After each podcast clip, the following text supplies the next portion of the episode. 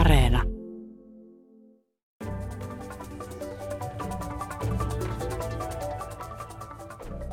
Miten EU voisi tukea Venäjällä niitä ihmisiä ja niitä ryhmittymiä, jotka ovat rauhantahtoisia, ja minkälaisia ovat ylipäänsä EUn mahdollisuudet toimia Venäjän kanssa jatkossa? Näistä asioista puhuu tänään vihreiden europarlamentaarikko Heidi Hautala, joka on usein ollut aktiivinen sekä Venäjän kysymysten että ihmisoikeuksien suhteen. Minä olen toimittaja Maija Elonheimo ja tämä ohjelma on Brysselin kone. Mutta aluksi siis, miten europarlamentissa on suhtauduttu tähän Ukrainan sotaan ja sen tähän uusimpaan vaiheeseen? Europarlamentaarikko Heidi Hautala. Tämän Ukrainan sodan myötä niin tästä on niin kuin erittäin laaja yksimielisyys parlamentissa. Ihan jotain äärivasenta ja äärioikeaa laitaa lukunottamatta. Parlamentti on ollut hyvin aktiivinen.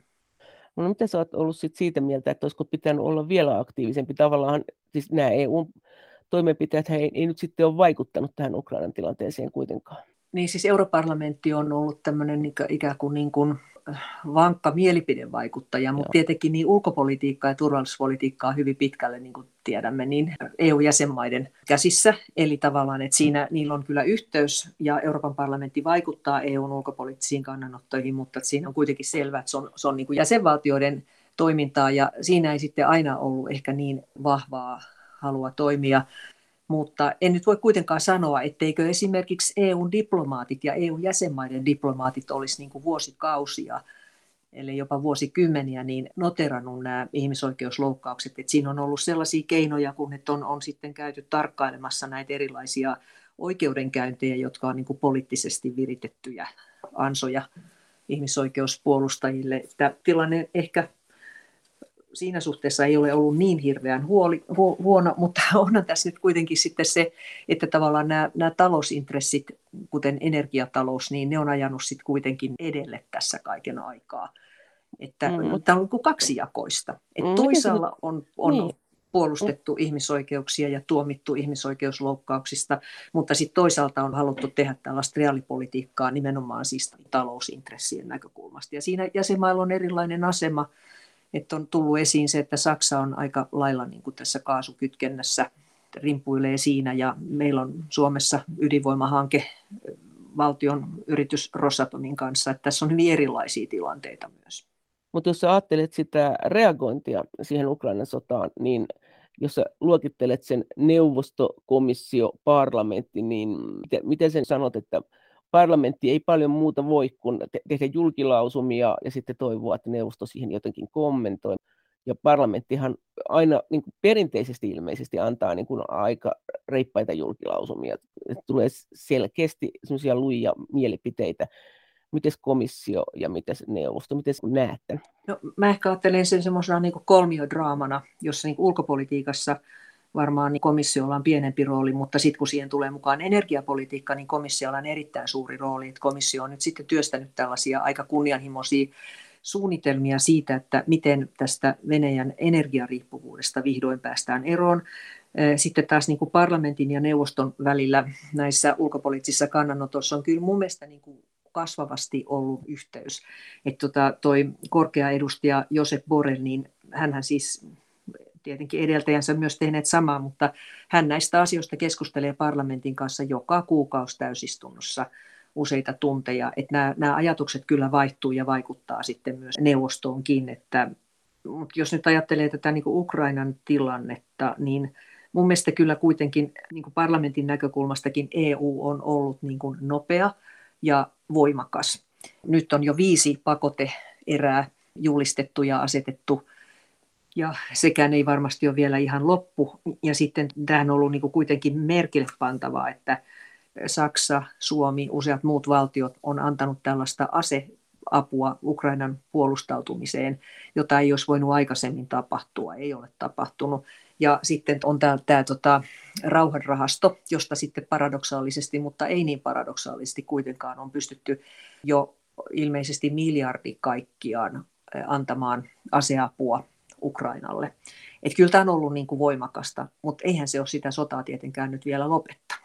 Mitä sä oletat, että miten tämä kiista tästä energia ostamisesta Venäjältä, niin miten tämä etenee? Saksahan pullikoi sitä vastaan, Unkari pullikoi sitä vastaan, että he kyllä tarvitsevat sen energian ja he ostaa sitä, mutta nythän esimerkiksi europarlamenttihan nyt just vaati, että kaikki energian ostaminen on loputtava sieltä. Eikö se näin suunnilleen mennyt? Joo, kyllä. Siis nimenomaan näin, että se paine se on hyvin näkyvää Euroopan parlamentissa, että siellä viime viikolla sit tosiaan syntyi niin kuin aivan murskaenemmistöllä tämä päätös, että Euroopan parlamentti vaatii, että kaikki energiantuonti Venäjältä loppuu.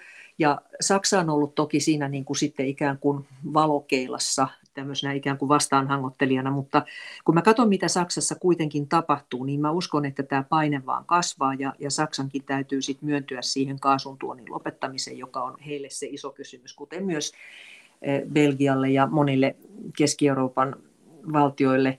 Et näkisin, että sitä ei voi niin kuin kovin pitkään jarruttaa, koska loppujen lopuksi niin nämä luvut on kyllä häkellyttävät, että miten paljon energiatuloja Euroopan unionin jäsenvaltiolta virtaa Putinin sotakassaan, niin se on niin kuin, saattaa olla monikymmenkertainen niin kuin verrattuna siihen konkreettiseen aseapuun, jota Ukrainan puolustamiseen on annettu. Että se on, tämä kaksinaismoralismi tässä on aika hyvin nyt niin kuin kyllä tunnistettu. Sitten sanoisin, että Saksassa on kuitenkin niin kuin sillä tavalla uusi tilanne, että verrattuna edelliseen hallitukseen, niin nyt jossa on tämä, niin kuin, nyt on sosiaalidemokraattien kansleristo, vihreä varakansleri ja sitten siellä on mukana myös liberaaleja edustava FDP, niin sillä on kyllä paljon tiukempi Venäjän politiikka, että se ei enää ikään kuin, ole jatkoa sille niin kuin 90-luvun lopulta tutulle tälle yhteistyöhakuiselle, ymmärtävälle suhtautumiselle, jota ehkä niin kuin kaikkein räikemmin edusti silloin 90-luvun lopulla liittokansleri Schröder. Ja sitten, mikä sitten sinetöityy siinä, että kun hän oli entinen liittokansleri, niin hän sitten lähti edistämään niin kuin isolla rahalla tätä Nord Stream kaasuputkihanketta. Et paineet kasvaa ja sitten huomasin, että Saksan hallitus, energia- ja ilmastoministeri Habeckin johdolla, joka on vihreä, niin on viime viikolla julkaissut tällaisen 500-sivuisen suunnitelman, jolla niin kuin Saksan energiatalous tervehdytetään erityisesti ajatellen tätä vapautumista Venäjän energiariippuvuudesta. Et siellä yritetään kyllä, siellä on niin kuin uusia tuulia. Toivotaan, että se toimii ja vaikuttaa pian niin, että EU kieltää sen kaasun tuonnin. Miten se näkyy siellä teidän parlamentissa, se, että kun siellä on kuitenkin paljon saksalaisia meppejä, niin oliko he kanssa yhtenä miehenä sitä mieltä, että kyllä tämä energiantuonti Venäjältä, kaasu, öljy, kivihiili ja ydinpolttoaine, niin niiden tuonti pitää täysin lopettaa? Vai oliko siellä, kun sanoit, että lähes yhtenä miehenä parlamentti oli tätä mieltä? Joo, kyllä. Siis kun tässä itse asiassa kaivoin esiin nämä äänestystulokset, niin tämä täydellinen energiantuontikielto, niin se on tullut hyväksytyksi äänin 413, 93 vastaan, 46 tyhjää. Eli siis kyllä tässä on niin kuin valtavan suuri enemmistö, ja kun mä katson näitä vastaan äänestyneitä, niin tässä itse asiassa ei niinkään mun mielestä korostu saksalaiset. Vaan. Joitakin kyllä, mutta sitten täällä on paljon tällaisia niin kuin ikään kuin laita-oikeistolaisia ja laita-vasemmistolaisia, mutta kuten sanottu, niin näitä ei ole valtavan suurta määrää. Että kyllä mä uskoisin, että tämä myöskin niin kuin saksalaiset mepit näkee sen, että vaikka tämä on tuskallista ja vaikeaa Saksalle, niin yhä enemmän sitten tavallaan painaa se, että tämä sodan hinta kuitenkin, niin kuin se, että jos Putinia ei saada pysäytettyä, niin sen hinta on vielä paljon suurempi, paitsi Saksalle, niin koko Euroopalle. Ne mepit, jotka siellä on nyt äänestämässä tämän energiariippuvuuden katkaisemiseksi, niin sillä, mitä ne mepit sanoo, niin sillä on kyllä tietty painoarvo sen suhteen, että me voidaan miettiä, että mitä puolueet Saksassa sanoo. Onko se näin? Varmaan siinä jotain perää tuossakin on, mutta että kun mä nyt katson tätä listaa, niin tämä ei ole, onko tämä edes niin kuin kymmeniä saksalaisia tästä 93. Et mä en näe tässä, niin, jos nyt katsoo niin kuin poliittisia ryhmiä, niin ehkä siinä sitten tavallaan SND-ryhmissä, eli sosiaalidemokraateissa on eniten näitä vastaan äänestäneitä, mutta se on suuri ryhmä, että sitten taas laita oikealla niin kuin pienestä ryhmästä voi olla melkein yhtä paljon nimiä. Mutta tietenkin siis siellä Saksassa nyt kipuillaan sen kanssa, että siellä ei ole ainoastaan kyse niin kuin lämmityksestä ja liikenteestä, vaan siellä on kyse myös niin kuin teollisuudesta. Mutta mä niin kuin näen niin, että tässä on nyt kyllä hirveän suuri mahdollisuus sille, että että myös tämä kuuluisa vihreä siirtymä ja Green Deal etenee, jos nähdään, että tämä vapautuminen Venäjän energiasta ja fossiilienergiasta ylipäätään, niin tämä on välttämätöntä myös ilmastopolitiikan takia. Niin tämmöistä päättäväisyyttä mä kyllä näen aika paljon ja sitä pitää tässä yrittää edistää. Europarlamentaarikko Heidi Hautala, entä sitten tämä ylipäänsä suhtautuminen Venäjään? Venäjä on tietysti vielä eri asia kuin se energia, että siinä mielessä, että jos ihmiset ajattelee, että energiaa pitää saada, niin voihan heillä silti olla Venäjän suhteen yhtä ja toista sanottavaa. Pystytkö sanomaan, että miten siellä europarlamentaarissa suhtaudutaan Venäjään tällä hetkellä? No siis perinteisesti europarlamentti on antanut tiukkoja päätöslauselmia ja käynyt tiukkoja keskusteluja. Nyt viime aikoinahan siis muuten ei ole ollut tällaisia parlamentaarisia yhteyksiä Duuman jäseniin, koska tuli nämä pakotteet 2014, jonka jälkeen ei ole, meidän ei ole sopivaa pitää näitä yhteyksiä.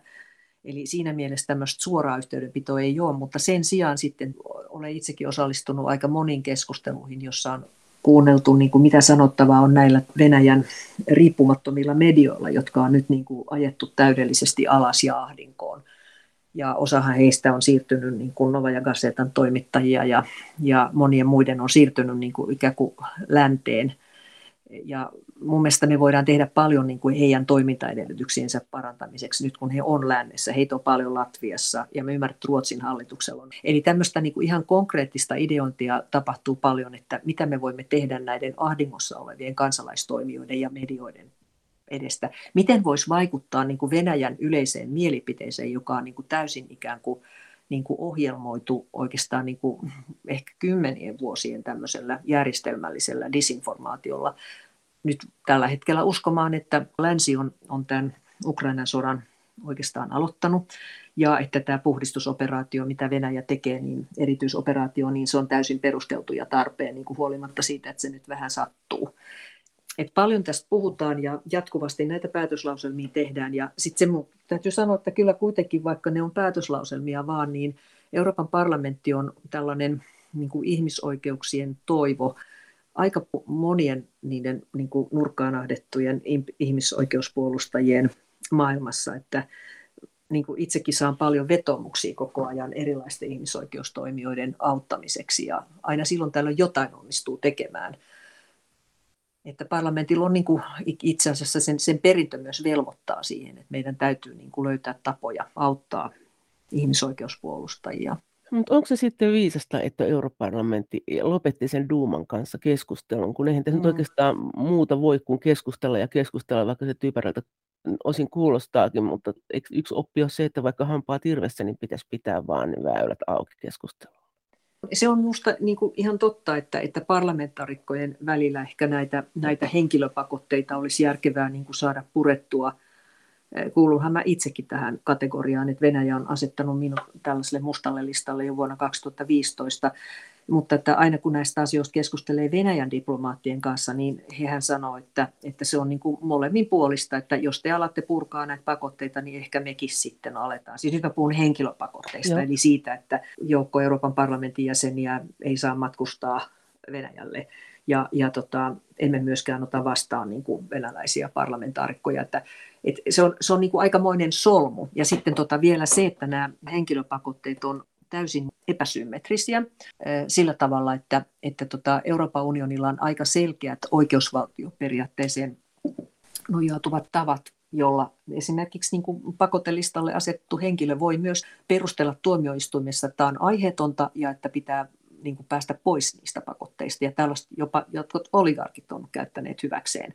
Mutta sitten taas se Venäjän tapa asettaa tämmöisiä henkilöpakotteita, viisumikieltoja ynnä muuta, niin ne on mielivaltaisia, että en minäkään koskaan saanut ihan selvyyttä siitä, että minkä takia mä niillä listoilla olen, ja olisiko mulla mitään mahdollisuutta niiltä vapautua. Olen joskus yrittänyt hakea viisumia saatuani kutsun johonkin yliopiston konferenssiin Pietariin, mutta sitten tuli korona ja viisumihakemus jäi kesken ja maksoi kuitenkin 55 € mulle, että se ei ole yksinkertaista, mutta siis aivan totta on, että jotakin keskusteluyhteyksiä olisi aina hyvä olla olemassa. Miten sä sitten näet sen, että miten europarlamentti tai EU voi tukea toisinajattelijoita Venäjällä. Tietysti voidaan kysyä, että onko meillä mitään oikeutta siellä ketään tukea Venäjän sisäisiä asioita, mutta siitä huolimatta niin kyllä varmaan aika moni on sitä mieltä, että heitä pitää tukea, että he on kovassa tilanteessa siellä. Tietenkin voihan se olla niinkin, että jos EUsta sieltä tuetaan, niin se ei välttämättä helpota heidän tilannettansa. Tämä vanha hyväksi havaittu tapa, että EU-maiden diplomaatit ja EU-diplomaatit käy tarkkailemassa näitä poliittisia oikeudenkäyntejä. Sitä on kyllä mun mielestä tapahtunut hyvinkin säännöllisesti ja niin kuin pitkäjänteisesti. Se on hyvä tapa. Sitten esimerkiksi Saharovin palkinto, vuotuinen ihmisoikeuspalkinto, niin se on useamman kerran myönnetty niin kuin venäläisille ihmisoikeustoimijoille vuonna 2009, jolloin se sai Memorial-järjestö, nyt lakkautettu järjestö siis, ja muut ihmisoikeuspuolustajat. Ja sitten nyt 2021 sen sai Aleksei Navalni. Eli kyllä nämä on tietysti tapoja niin kuin ikään kuin antaa tunnustusta ja yrittää tukea. Ja mä ehkä korostaisin sitä, että EU voisi tukea esimerkiksi journalistijärjestöjä suoremmin siitä, että he antaisivat ikään kuin, mahdollisuuksia näille venäläisille riippumattomille journalisteille toimia ja myöskin pyrkii ehkä vähän niin kuin ulkopuolelta vaikuttamaan siihen Venäjän yleiseen mielipiteeseen. Se on hyvin vaikeaa, mutta että milloinkaan mun mielestä ei pidä hyväksyä sitä, kun joku autoritäärinen valtio sanoo, että ihmisoikeudet on heidän sisäisiä asioitaan. Että tämähän on ollut tämä Venäjän oikeastaan niin kuin se järjestelmällinen toimintatapa, että he niin kuin yksi toisensa jälkeen on niin kuin kiistänyt kaikkien kansainvälisten järjestöjen oikeutuksen ikään kuin ottaa kantaa. Ja he on myös niin kuin tavallaan mitätöinyt niitä keskeisiä oikeusperiaatteita ja muita, joista on sovittu vaikka jossain niin kuin jo Etyjissä tai Euroopan neuvostossa, YK:ssakin. Että oikeastaan Venäjä on niin kuin hakenut tällaista niin kuin vaihtoehtoista arvojärjestelmää ja saanut siihen varmasti mukaansa monia muita autoritäärisiä maita. Näen, että se suuri haaste on se, että maailma jakautuu autoritääriseen ja demokraattiseen maailmaan, ja siinähän on omat sotilaalliset ulottuvuutensa myös, että tämä on niin kuin hyvin vaarallista tämä kehitys, mutta mitä enemmän mielipiteitä rajoitetaan, mitä enemmän ihmisoikeuspuolustajia kriminalisoidaan, sitä helpompi on sitten niin kuin valtion johdon lähteä ihan omissa nimissään, omin luvin niin kuin hyökkäämään vaikka naapurivaltioon. Että tämä on ollut minusta niin kuin hieno viesti, joka on tullut venäläisten ihmisoikeustoimijoiden taholta viime aikoina tämmöisessä avoimessa kirjeessä, jossa he niin kuin vastustaa tätä sotaa. Kuinka jos voisikin vaikuttaa siihen venäläiseen mielipiteeseen, niin minusta se olisi tärkeää. Yksi semmoinen hieno aloite oli se, kun 17 venäjänkielistä kirjailijaa, siinä oli joukossa siis valkovenäläinen Ludmila Aleksejevich, Svetlana Alekseevich, joka on Nobelin kirjallisuuspalkinnonkin saanut, niin he sanovat jo tämän sodan heti alettua, tai tämän hyökkäyksen, että ottakaa kaikilla keinoilla yhteyttä Venäjällä asuviin tuttaviinne ja kertokaa heille, mitä tapahtuu. Kaikki, jotka niin kuin pystytte operoimaan venäjän kielellä, niin tehkää tämä, että se olisi niin kuin parasta, mitä voisi tehdä, kun nähdään se, että se kuitenkin se sisäpoliittinen tilanne, se, että Putin voi nojautua näin suureen kannatukseen, joka on vääryydellä hankittu, niin se kuitenkin oikeuttaa hänet niin kuin tähän sotaan. Ja se on siis kammottava asia. Mitä sä luulet? Siis nykyäänhän tämähän ei ole mikään ongelma. Sitähän pystyy seilaamaan tuolla netissä ja automaattikääntäjällä, Google-kääntäjällä tai jollakin kääntää, niin kyllähän siitä nyt ihan selkeästi selvän saa. Jotenkin tuntuu, että tämä ei enää vaadi venäjän kieltä, jos vaan saa sen kontaktin sinne. Joo, se on ihan totta, että se helpottaa, mutta tavallaan, että et saa niinku semmoisen aidon yhteyden, niin se on tietysti.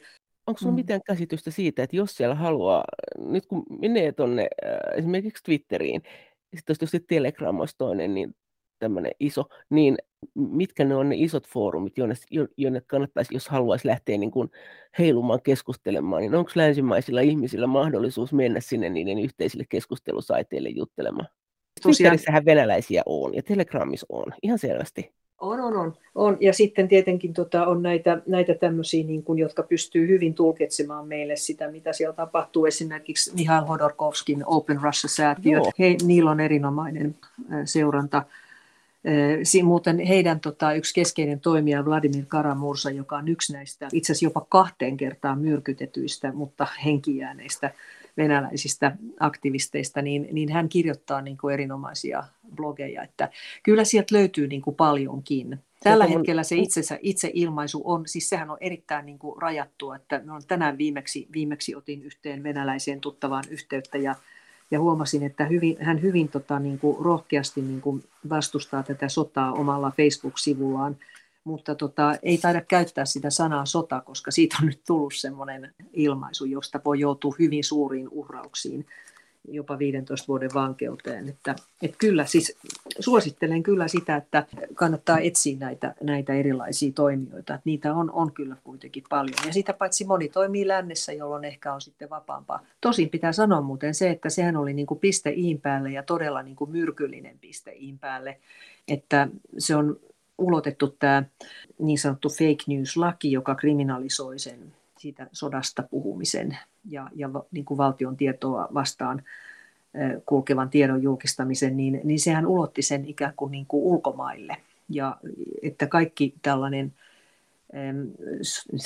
erikoisoperaation vastainen toiminta ja ilmaisu, joka kohdistuu Venäjän toimijoihin, esimerkiksi lähetystöihin rajojen ulkopuolella, niin tämähän on siis itse asiassa aivan kylmäävää. Se vaikeuttaa sitten lännessä olevien Venäjän kansalaisten tai kaksoiskansalaisten toimintaa erittäin paljon. Et kyllä sillä paljon on myöskin tätä siis riskiä siitä, että puhutaan asioista oikealla nimillä. Europarlamentaarikko Heidi Hautala. Eikö se nyt ole melkein että kuka tahansa toimittajakin, joka jotakin tästä asiasta tekee juttuja, niin ei se nyt oikein voi haaveilla, että hän lähivuosina menisi katselemaan Pietarin talvipalatsia, että kyllä se ei sinne kannata mennä. Joo, mutta pitää sanoa, että Suomessahan on oikeastaan mun mielestä aika iso joukko kirjeenvaihtajia, nykyisiä ja entisiä Moskovan Venäjän kirjeenvaihtajia, muitakin toimittajia, jotka on hyvin tarkkaan seurannut sitä Venäjän tilannetta ja pystyy tulkitsemaan myös tätä nykyistä tilannetta hirveän hyvin. Että mun mielestä se on semmoinen valopilkku, että ei meillä suomalaisilla ole ollut mitään pulaa siitä tiedosta. Sitten se on toinen juttu, että millä tavalla on haluttu sitten ottaa sitä vastaan. Venäjän tilanteen tuntijana, sähän olet liputtanut ihan avoimesti Naton puolesta. Sä oot nyt Naton kannalla tällä hetkellä. Joo. Minkä muiden asioiden kannalla sä oot? Miten mieltä sä oot esimerkiksi näistä kaksoiskansalaisista, jotka on Venäjän ja jonkun EU-maan kansalaisia? Mitä tälle systeemille pitäisi tehdä? Tässähän on selkeästi nyt riskinsä. Tässä on varmasti riskinsä, mutta se riski tulee mun mielestä myöskin sitä kautta, että Venäjällä on nyt suuremmat keinot painostaa niitä, joilla on se Venäjän kansalaisuus. Että mä ajattelen, että itse asiassa monien venäläisten kannalta voisi olla turvallisempaa esimerkiksi Suomessa asuville, niin luopuu siitä Venäjän kansalaisuudesta.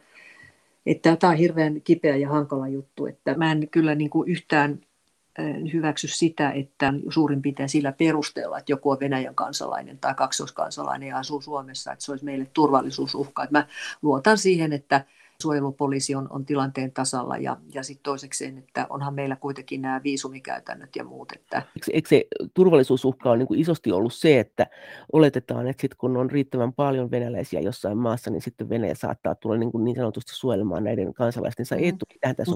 Mutta se tulee jo siitä venäjän kielisyydestä mun käsittääkseni. Että jos se tavallaan, että on venäjän kieltä puhuvia, niin antaa heille tämän virikkeen lähteä puolustamaan niitä venäjän kielisiä. Et se on ollut silminpistävää. Mutta siis tämä kaksoiskansalaisuus mun mielestä se osoittautuu ongelmalliseksi.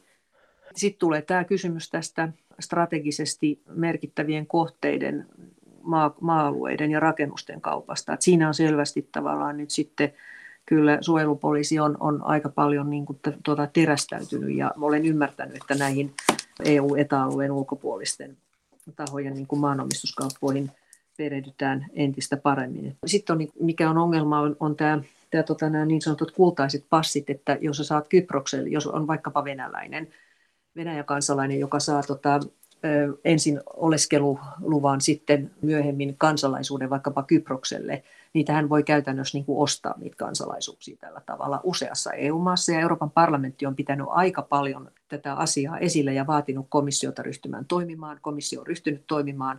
Siinä on tullut parannuksia, mutta edelleenkin se on niin kuin jäsenvaltioiden asia. Mutta että meille saattaa tulla niin kuin niitä turvallisuusuhkia, että siis jonkinlaiset oligarkit pystyvät myöskin tällä tavalla sitten niin kuin tekemään koko EU- ja Schengen-alueesta tämmöisen niin kuin toimintakentän itselleen, että jos kerran on se EU-kansalaisuus. Vuosia on puhuttu tästä, että nämä kultaiset passit pitäisi saada niin kuin loppumaan. Onko tämä maanomistusasia kanssa ympäri EU on tämmöinen kuin meillä, että venäläiset on saanut ostaa ja nyt sitä ihmetellään, että mistä ne nyt on oikein ostanutkin, että oho. Ne on kansallisia lakeja, että me en kyllä osaa sanoa niin kuin laajemmin. Miten sä oot mieltä, miten Euroopan turvallisuusympäristö tai EUn on nyt muuttunut tämän Ukrainan sodan vuoksi? Miten sä nyt näet tämän tilanteen? No mun mielestä paras luonnehdinta sille, miten äkkiä kaikki muuttuu, on se, kun presidentti Niinistö sanoi, että nyt on naamiot pudotettu ja nyt on niin kuin edessämme vaan sodan kylmä katse. Että nyt mä ajattelen ehkä niin, että nyt tavallaan niin kuin Suomessakin tällainen kaikkinainen niin kuin teeskentely ja semmoinen niin kuin asioiden kaunistelu ja parhainpäin selittäminen Venäjän suhteen, niin se on nyt niin kuin ohi. Ja senhän takia meillä on tässä nyt aika tämmöinen pitelemätön ja laaja kansalaiskeskustelu ja myös poliitikkojen keskuudessa meneillään tästä näistä Suomen turvallisuuspoliittisista valinnoista ja NATO-jäsenyydestä. Ja se on musta hirveän hyvä asia. Meidän entisiä pääministereitä Esko Ahoa ja Paavo Lippostahan, heitähän on europarlamentissa niin kuin syytetty. Miten se meni se juttu? No eihän europarlamentti ole mikään tuomioistuin, mutta siis europarlamentissa on ollut tämmöinen väliaikainen valiokunta, joka nyt sille päätettiin antaa jatkoa, joka on käsitellyt tällaista epäsopivaa ulkomaista vaikuttamista EU:n ja EU-maiden asioihin. Ja siinä yhteydessä niin nämä tämmöiset ikään kuin yhteistyökuviot ja tämmöisten niin kuin merkittävien poliitikkojen, entisten pääministerien osallisuudet venäläisissä valtiojohtoisissa yrityksissä, niin siellä on niin kuin rivi erilaisia nimeltä mainittuja entisiä poliitikkoja, joiden joukossa on sitten meidän kaksi entistä pääministeriä, Paavo Lipponen Nord Streamin suhteen, ja toi Esko Aho Sberbankin suhteen, että ne on siinä nimilistassa.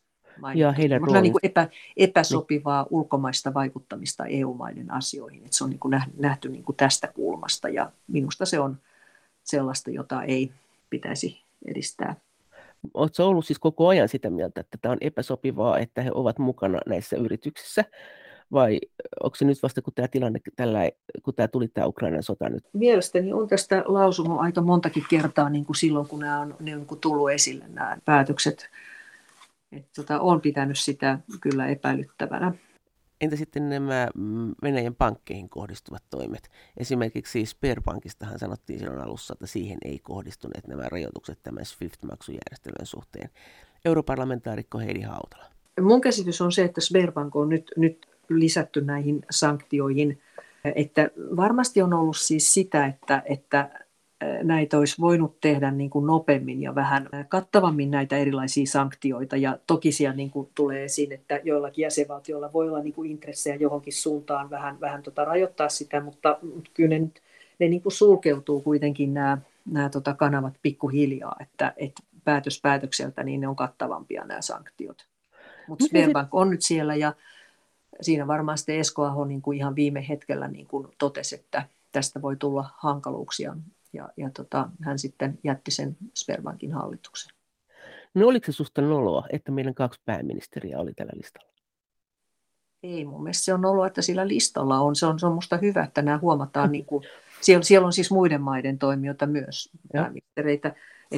Minusta se oli niin kuin oikein, että nämä nimet tuotiin esiin, koska siis nyt tässä valossa, mikä meillä tällä hetkellä on Venäjän tilanteen suhteen, niin voi ihan hyvin nähdä se just niin, että tämä on ollut ikään kuin, tapa, jolla Venäjän valtio, Kreml, Putin on hankkinut niin kuin vaikutusvaltaa EU-maissa. Eli siis täyttää tämän epäsopivan tai sopimattoman ulkomaisen vaikuttamisen kriteerit. Sitä näkökulmaa ei ole ehkä hirveän paljon tuotu esiin näissä keskusteluissa näistä asioista, mutta nyt se näyttää juuri sellaiselta, mitä se on.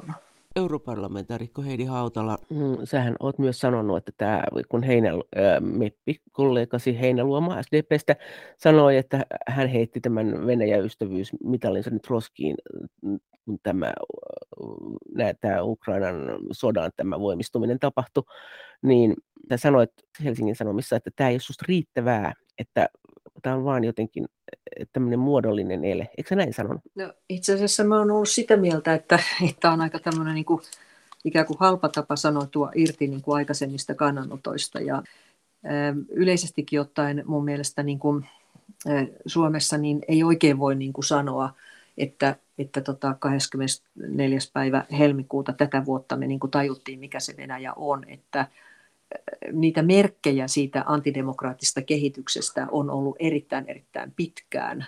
Mä oon itse niin kuin ajatellut, että viimeistään vuonna 2012, jolloin Putin valittiin 3. kaudelle, niin alkoi niin kuin näyttäytyä se kansalaisyhteiskunnan kuristaminen ja sananvapauden rajoittaminen näillä erilaisilla agenttiina ja muilla lailla, niin se on ollut niin kuin täysin selvää, mutta jos ei ole niin kuin nähnyt yhteyttä tämän antidemokraattisen kehityksen ja sitten tämmöisen ikään kuin aggressiivisen ulkopolitiikan ja sotilaallisen hyökkäyksen välillä, jonka niin kuin uhriksi nyt Ukraina on joutunut, niin sitä ei voi kuin valittaa. Että mun mielestä se on, niin kuin voi sanoa näin, että tämä demokratian kaventaminen ja kuristaminen on ollut niin kuin edellytys sille, että Putin on pystynyt tavallaan käytännössä kaiketi yksin tai ihan pienen lähipiirin kanssa niin kuin tekemään sen hyökkäyspäätöksen.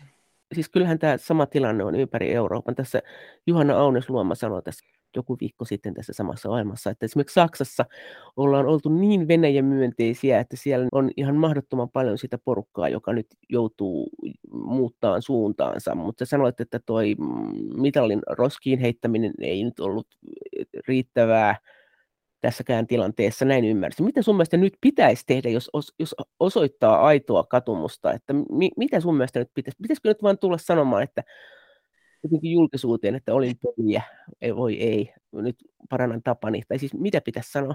Niin, en mä ole mikään niinku edes niinku neuvomaan muita, mutta mä voin tehdä semmoisen niinku yleisen havainnon, että kun me ajateltiin ehkä näihin aikoihin asti, että suomettuminen pysähtyi Neuvostoliiton romahdukseen, ja siitähän on tehty niinku hieno TV-sarja Ylellä.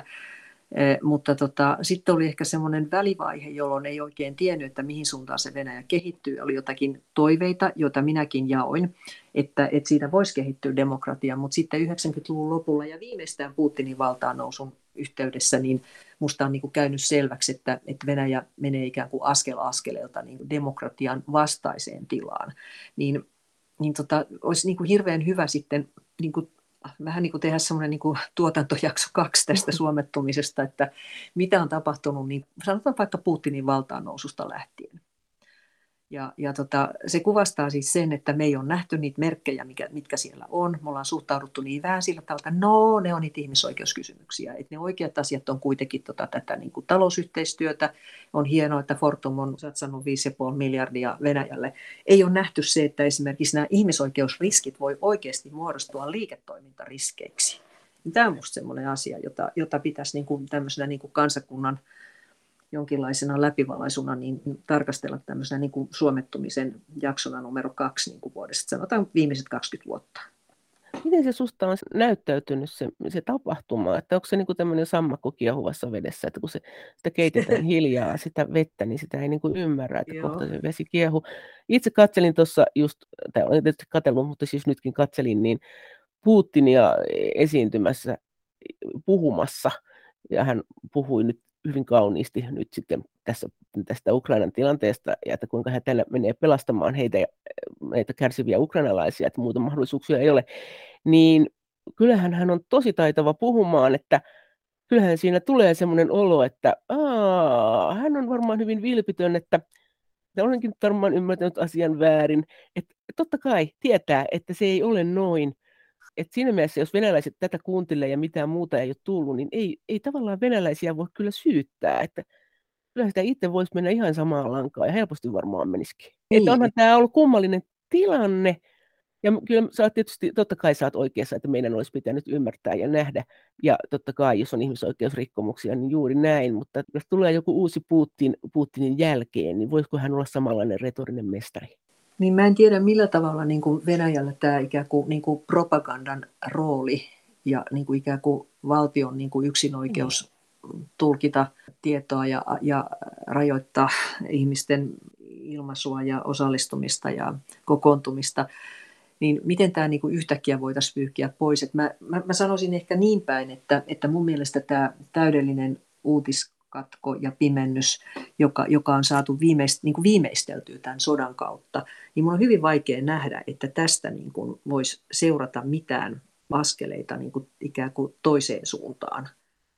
Ja mä myöskään niin kuin tällä hetkellä pystyn näkemään, että Venäjällä valta vaihtuisi. Että se voi olla, että se tapahtuu 10 vuoden kuluttua. Ja mä saatan joutua katumaan näitä sanoja, koska mä en myöskään halua niin kuin väittää, että mä oon mikään profeetta.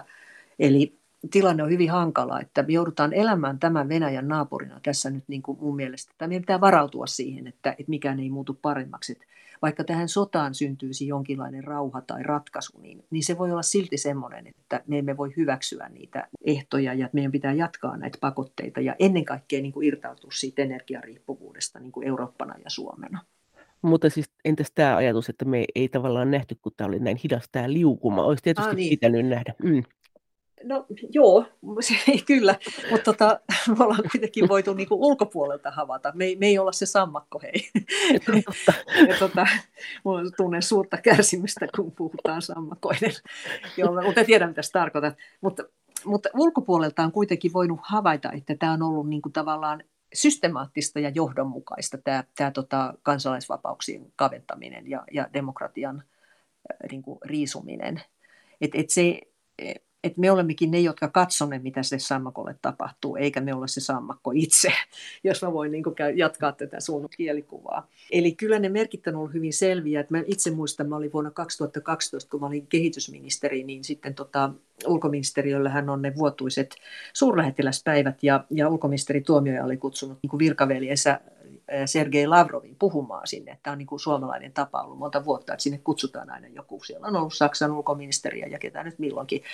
Niin mä sain tilaisuuden esittää hänelle kysymyksen siitä, että hakeeko Venäjä niin kuin tämmöistä todellista niin kuin vaihtoehtoista arvoyhteisöä, kun se ottaa etäisyyttä tämmöisiin niin kansainvälisiin globaaleihin järjestöihin, kuten niin kuin YK:n ihmisoikeusneuvosto, Euroopan neuvosto, Etyj, että mistä tässä on niinku kysymys. Ja hänhän sitten vastasi mulle niinku hyvin perusteellisesti ja vielä kehtasi sitten niinku vitsailla siihen päätteeksi, että täällä, kun hän oli käyttänyt koko sen kysymys- ja vastausajan niinku itse siihen vastaukseen, se kesti todellakin 5 tuntia, niin että täällä ilmeisesti saa vaan ministerit puhua ja kysyä, mikä oli niinku aika hassu. Mutta siinä kävi niinku selväksi se Venäjän niinku tarina, se Venäjän narratiivi, joka me ollaan kuultu niinku lukemattomia kertoja sen jälkeen ja ehkä vähän jo ennenkin sitä, on se, että länsi on kaksinaismoraalinen, ja ei ollenkaan toimi itse näiden korkeiden periaatteensa mukaisesti, hyökkää Serbian ja Kosovoon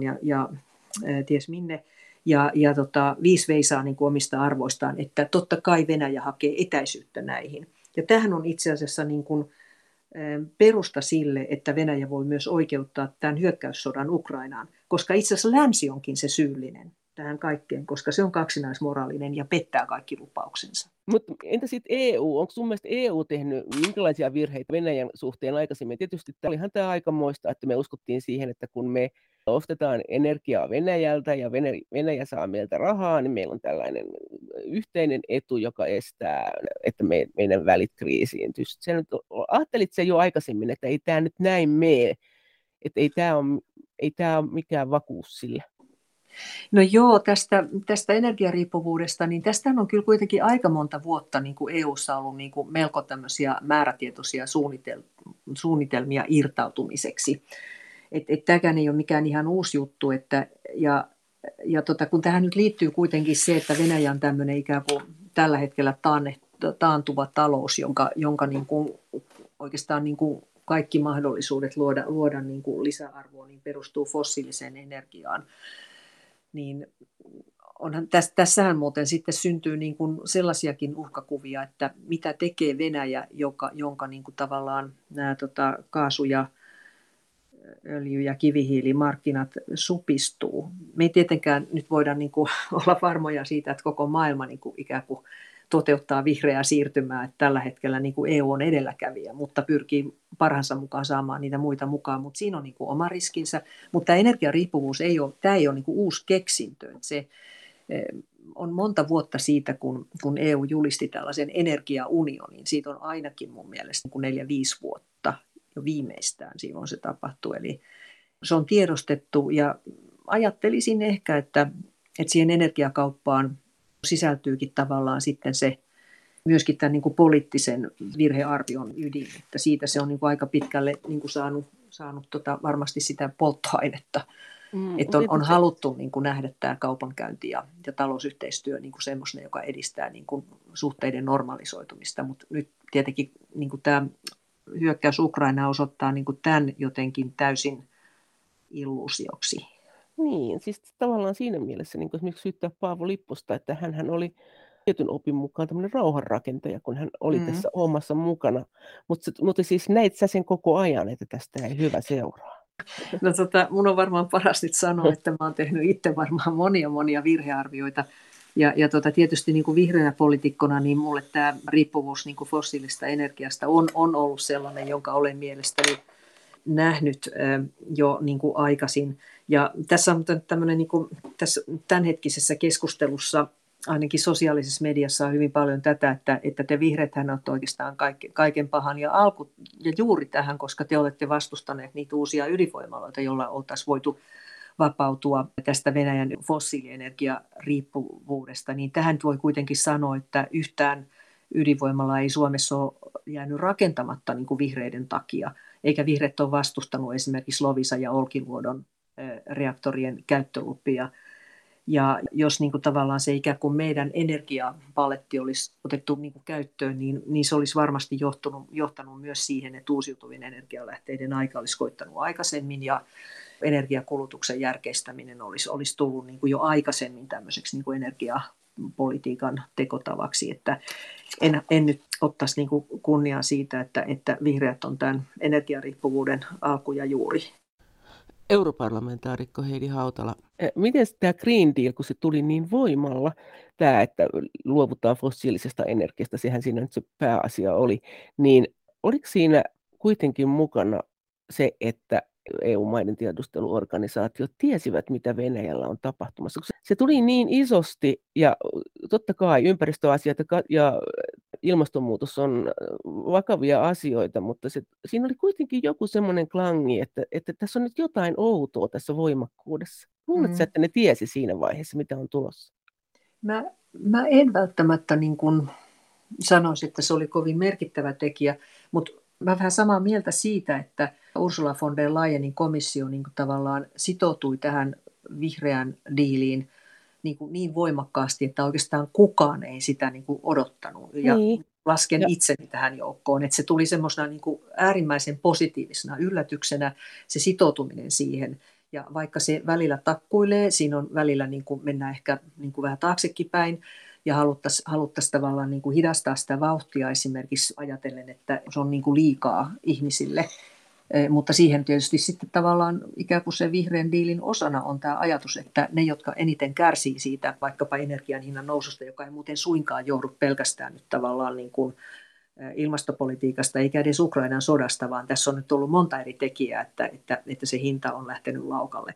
Niin sitten on keinoja, joilla valtiot voi niin kuin sosiaalipolitiikan avulla helpottaa ihmisten, niiden niin kuin todella tarvitsevien ihmisten tilannetta. Ja sen takia varmaan Suomessa on suhtauduttu vähän epäillen semmoiseen sosiaalirahastoon, josta tätä tuettaisiin, koska me ajatellaan niin, että se on jokaisen valtion perustehtävä tämä ikään kuin sosiaalipoliittinen tasaaminen ja oikeudenmukaisuus. Mutta luulen, että ajatus siitä vapautumisesta Venäjän energiariippuvuudesta saattaa siihen jossain kyllä olla, koska jo tätä vihreää diiliä ennen niin kuin komissio julisti tämän energiaunionin, jossa oli ihan selkeästi tämä julkilausuttu tavoite vapautua Venäjän energiariippuvuudesta. Niin kyllä se siellä vähintään takaraivossa on ollut. Ja se meni linjassaan, ja sitten kuitenkin, kun siellä on kuitenkin aika, että siis siltä puoluetaustalta, mikä siellä EU:ssa nyt valtaa pitää, niin olihan tämä kuitenkin aika ihmeellinen veto. Joo, siis mun täytyy sanoa, että mä oon harvasta asiasta ollut niin iloisesti yllättynyt kuin tästä. Tämä suhtautuminen Venäjään EU:ssa, niin mitä sä oletat? Mitä tulee tapahtumaan? Koska me luovutaan pakotteista, luovutaanko mitenkään? Annetaanko me Zelenskille jotakin pakotteita, että saat käydä noilla kauppaa, jos sä haluat saada rauhan, että me sit luovutaan näistä pakotteista, jos tulee semmoinen rauha, mistä te tykkäätte, vai koska me ylipäänsä luovutaan pakotteista, millä ehdoilla? Miten me voidaan jatkaa tästä eteenpäin? Mä Minä mielellään sanoisin niin, että nyt meidän tehtävä on ottaa käyttöön kaikki ne pakotteet täysmääräisesti, jotka on otettavissa käyttöön. Ja siinä energiantuonnin lopettaminen on musta niin kuin se, josta olisi eniten vaikutusta niin kuin Putinin sodankäyntihaluihin ja tähän Ukrainan tilanteen lopettamiseen, mutta mä niin kuin pystyn myös näkemään sen, että voi syntyä sellainen rauha, jota ei pysty alkuunkaan hyväksymään niistä lähtökohdista, jotka Ukrainalla ja Euroopan unionilla on ollut. Eli en niin kuin näe oikeastaan, että meillä olisi mitään mahdollisuutta tällä hetkellä keskustella niiden pakotteiden purkamisesta tulevaisuudessa edes niin kuin tavallaan spekulatiivisesti.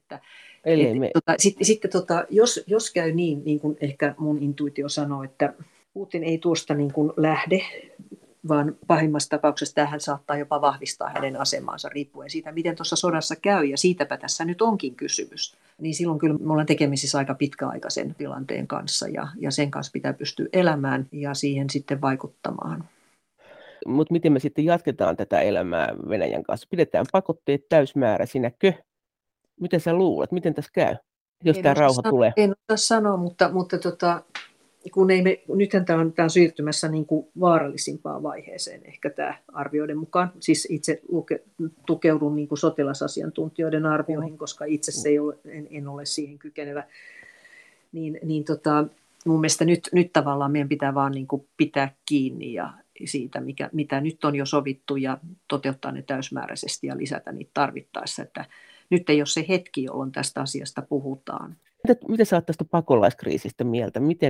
Miten sä luulet, että tästä seuraa? Että sitähän on kyllä ihmetelty, että minkä takia sieltä nyt ei ole lähdetty aikaisemmin pois, minkä takia Itä-Ukrainasta ei ole lähdetty aikaisemmin pois. Että esimerkiksi Puolahan on nyt tosi kunnostautunut ja ottanut paljon pakolaisia vastaan. Mutta mitä tästä vielä seuraa ja miten tämä tulee vaikuttaa meidän pakolaispolitiikkaan? No, siis musta se on nyt niin kuin tärkeää, että tämä sota saadaan loppumaan ja jälleenrakentaminen aloitettua, koska siis aivan selkeästi niin olisi tärkeää, että nämä niin kuin nyt Euroopan maihin, lähinnä Euroopan maihin tulleet pakolaiset pääsisivät sitten niin kuin palaamaan kotiin, mutta nyt kuitenkin on ollut hienoa, että eri EU-maat on sitten tavallaan niin kuin pyrkinyt ottaa vastaan nämä mahdollisimman niin kuin kunnioittavasti ja arvostavasti nämä pakolaiset. En tiedä, tuleeko tästä mitään niin kuin todellista muutosta EUn pakolaispolitiikkaan, joka jatkuvasti niin kuin kärsii siitä, että eri maat on hyvin niin kuin eri linjoilla. Mutta minua niin kuin itseäni kyllä surettaa niin kuin kaikkein eniten se, että jos ajatellaan vaikka niin kuin 2015 Syyrian sodan pakolaisia, niin hehän oli myöskin niin kuin Venäjän aggression uhreja. Et siellähän niin kuin nämä Venäjän joukot harjoitteli itse asiassa sodankäyntiä. Se on sanottu aivan selkeästi, että siellä harjoiteltiin ja saatiin niin kuin merkittävää kokemusta ja koulutusta. Ja kuinka sitten tavallaan niin kuin Eurooppa suhtautuu niin kuin näihin pakolaisiin, niin siis tässä on mun mielestä niin kuin semmoinen ikävä puoli, että kuitenkin niin kuin ihmisoikeudet on arvokkaampia niin kuin toisten ihmisoikeudet on arvokkaampia kuin toisten. Et se ei ole musta kaunista eikä arvostettavaa, mutta että saako tämä sitten aikaan mitään sellaista yhtenäistymistä EU-jäsenmaiden niin kuin pakolaispolitiikan kanssa? Sitä on parlamentti ja komissio niin kuin vuosikausia yrittänyt, mutta se ei ole onnistunut. Toivottavasti. Onhan tämä Puolan tilannehan on tosi kiinnostavaa, että nyt Puola yllättäen kantaa tosi suuren osan tästä ja auttaa, mitä sanotaan, 2 miljoonaa pakolaista. Kyllä, ja Puolaa tässä nyt on monin tavoin ja syystäkin sätitty erilaisista asioista, mutta voisi kuvitella, että mitä luulet, tuleeko suhtautuminen EU:ssa heihin kuitenkin muuttumaan jotenkin niin kuin ystävällisemmäksi tämän jälkeen? Puola. No joo, tässä on nyt sitten taas niinku semmoinen niinku toinen näkökulma tähän, että kaikkia tilanteita ei sitten ehkä arvioida ihan samoilla kriteereillä, että nyt huomaa jo pikkusen sellaista, että kun Puolalla ja EUlla, EU-komissiolla on ollut napit vastakkain tästä EU-oikeuden tulkinnasta, ja siihen on sitten jotkut suomalaisetkin poliitikot tarttunut, että kansalliset tuomioistuimet on ikään kuin oikeutettuja tulkitsemaan EU-lakia. Tämä ei ole hyvä asia, koska se tietenkin niin kuin oikeuden asiantuntijat sanoivat, että se niin kuin murentaa tätä niin kuin EU-oikeuden yhtenäisyyttä ja yhtenäistä tulkintaa. ja sitten on ollut näitä uudistuksia, jossa on niin kuin systemaattisesti kavennettu niin kuin tuomiolaitoksen riippumattomuutta, niin nyt sitten kuitenkin kyllä näkee pikkusen merkkejä siitä, että komissio on vähän varovainen Puolan suhteen. Että on ehkä nyt taas niin kuin helpompi sitten tällä kertaa katsoa enemmän sinne Unkarin puoleen. Että Unkari ei ole niin kuin sillä tavalla niin kuin osoittanut tätä niin kuin mielen avaruutta ja vastaanottavaisuutta niille Ukrainan pakolaisille ja Unkaria rasittaa vielä sitten tämä Orbanin ja Putinin niin kuin läheinen yhteistyö. Europarlamentaarikko Heidi Hautala, miten sitten muuten, sehän olet aina ollut kiinnostunut ihmisoikeuksista, tiennyt niistä paljon, niin miten sä tällä hetkellä ajattelet tätä globaalia maailmaa ja tätä ihmisoikeustilannetta, niin nyt tässä joudutaan varmaan kuitenkin, jos ajattelee EU-takin, niin priorisoimaan, että ketä autetaan ja miten autetaan, niin miten se sun mielestä menisi, että missä on hurjin tilanne? No mä ajattelen niin, että tässä niin kuin suurin kärsijä ja suurin riski on tällä hetkellä siinä, että autoritääriset valtiot, joita on enemmän kuin aikaisemmin, niin ne pyrkivät ikään kuin tulkitsemaan uudelleen kansainvälisiä ihmisoikeusnormeja ja jopa romuttamaan niitä. Ja mä ajattelen, että jotta voitaisiin puolustaa niin kuin kenenkään ihmisoikeuksia, niin pitäisi puolustaa tätä kansainvälistä ihmisoikeusjärjestelmää ja sitä ylläpitäviä instituutioita, kuten Euroopan neuvostoa ja Euroopan ihmisoikeustuomioistuinta ja niitä vastaavia alueellisia toimijoita latinalaisessa Amerikassa, Aasiassa ja niin edelleen. Eli tämä koko kansainvälinen ihmisoikeusnormisto on tällä hetkellä niin kuin rajun hyökkäyksen kohteena. Että siihen sisältyy muun muassa tämä, että valtioiden asiat onkin taas, niin kuin ihmisoikeusloukkaukset onkin ikään kuin valtioiden sisäisiä asioita. Että mennään niin kuin hirveän paljon niin kuin taaksepäin. Ja Kiinan nouseva valta, johon meidän myöskin, niin kuin aika moni on tässä julkisessa keskustelussa kiinnittänyt huomioon, että meidän pitää suhtautua paljon niin aikaisempaa kriittisemmin Kiinan niin kuin nousevaan valtaan, jossa talous ja politiikka on täysin kytkeksessä yhteen. Sitten nämä niin sanotut uudet uhkat, kuten ilmastonmuutos ja luontokato, globaali köyhyys, nämähän ei poistunut minnekään. Et nyt meidän katse on niin kuin paljon tässä niin sodassa ja turvallisuuspolitiikassa, mutta että meidän pitää niin kuin kuitenkin pitää niin kuin kirkkaana se näkemys, että mitä enemmän me tuhlaamme aikaa ryhtyäksemme niin kuin vakaviin toimiin vaikka ilmastonmuutoksen torjumiseksi, niin sitä vaikeampia ongelmia maailmanlaajuisesti tullaan kokemaan ja sillä on myös niin kuin suuria ihmisoikeusvaikutuksia. Mutta jos ajatellaan sitä, että EUn voimavaratkin, EUnkin on rajalliset, niin ajatellaan nyt vaikka jotakin uiguurien tilannetta, niin sitten ajatellaan että Lähi-idän tilannetta, sitten ajatellaan ilmastokriisiä, niin miten nämä ongelmiin nähden vähäiset voimavarat sun mielestä kannattaisi keskittää, että niistä saataisiin näistä voimavaroista niin kuin mahdollisimman tehokkaasti ulos tavaraa? Pitäisikö meidän kokonaan siirtyä siihen, että esimerkiksi näissä erilaisissa ihmisoikeusorganisaatioissa niin ruvettaisiin kehittämään kaikenlaisia pakotteita niitä maita vastaan, jotka esimerkiksi sortaa ihmisiä tai jotakin, vai miten tässä pitäisi edetä? Mikä sinusta olisi järkevintä? Ensinnäkin se, että me ei ehkä niin kuin voida luopua siitä periaatteesta, että ihmisoikeudet on jakamattomia ja luovuttamattomia, että tavallaan ikään kuin se semmoinen, meillä ikään kuin ei ole oikeutta sanoa, että toisten ihmisoikeudet on arvokkaampia kuin toisten, ja sen takia mä ehkä sanoisin, että sen lisäksi, että meidän pitää puolustaa tätä kansainvälistä ihmisoikeusjärjestelmää ja sen instituutiota. Ja se on todella se on niin kuin erittäin ison luokan kysymys tällä hetkellä, koska se on vakavasti uhan alla näiden autoritääristen valtioiden taholta. Niin kyllä kuitenkin sanon, että EUlla on aika kehittynyt tämä globaali toimintaverkko. Meillä on hyviä diplomaatteja. Mäkin olen koko ajan tekemisissä niin kuin monien EU-diplomaattien kanssa, jotka toimii Aasiassa ja Afrikassa huomaan, että ne EUn arvot kyllä välittyy niin kuin heidän toiminnassaan. Mun mielestä niin kuin aikaisempaa paremmin, että meillä on laajat verkostot, jolloin me voidaan kuitenkin, niin kuin me ei tarvitse ehkä tehdä niin kuin Euroopan unionia tällaisia maantieteellisiä rajauksia. Tietysti mä voin itse sanoa, että mulla ei oikein ole ymmärrystä eikä ehkä energiaa niin kuin latinalaisen Amerikan ihmisoikeustilanteeseen puuttumiseksi. Että mä voin niin kuin yksittäisenä toimijana voi sanoa näin, mutta Euroopan unionilla ei ole siihen mun mielestä niin kuin mitään syytä ja varaa. Näin sanoi vihreiden europarlamentaarikko Heidi Hautala.